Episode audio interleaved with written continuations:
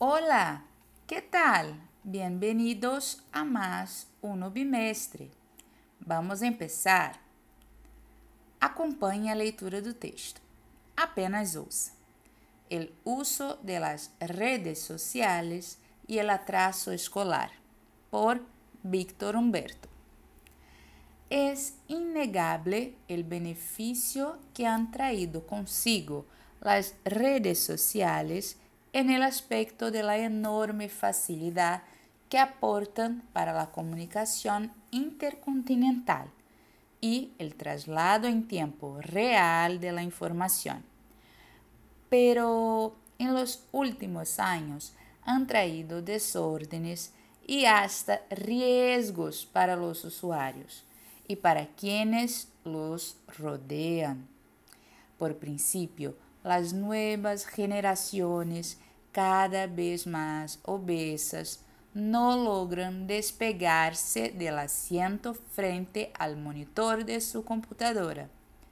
Otros no despegan sus dedos de sus celulares y BlackBerry, perdiendo no solo tiempo de interacción real con humanos tangibles, especialmente sus familiares, sino también postergando sus tareas y estudios por preferir seguir obsesivamente la menor tontería que aparezca en alguna de esas redes sociales, llegando en la mayoría de los casos a caer en la compulsión y obsesión.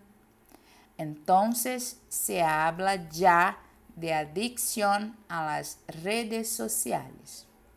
Esta enfermedad aumenta enormemente y miles de personas pierden no solo materias escolares, algunas el año escolar por completo e incluso el trabajo, cuando desatienden en su totalidad sus deberes por atender cualquier novedad en las redes, aunque sea algo totalmente absurdo.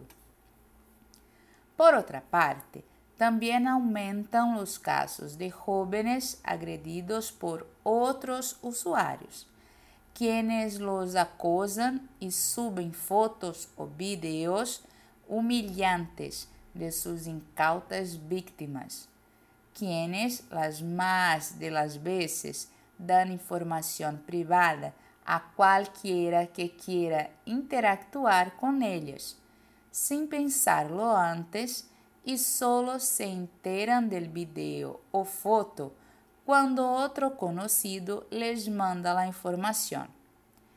Es entonces que se dan cuenta de su error, pero demasiado tarde. Su imagen está dañada y es casi de borrar del Internet. Por eso es mejor usar las redes sociales solo para lo que fueron hechas pero cuidando no caer en la adicción ni descuidar los estudios.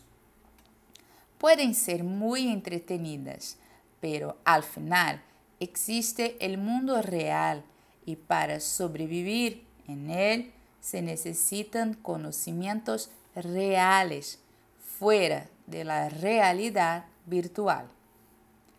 O texto expressa a opinião do autor sobre o uso das redes sociais pelos jovens.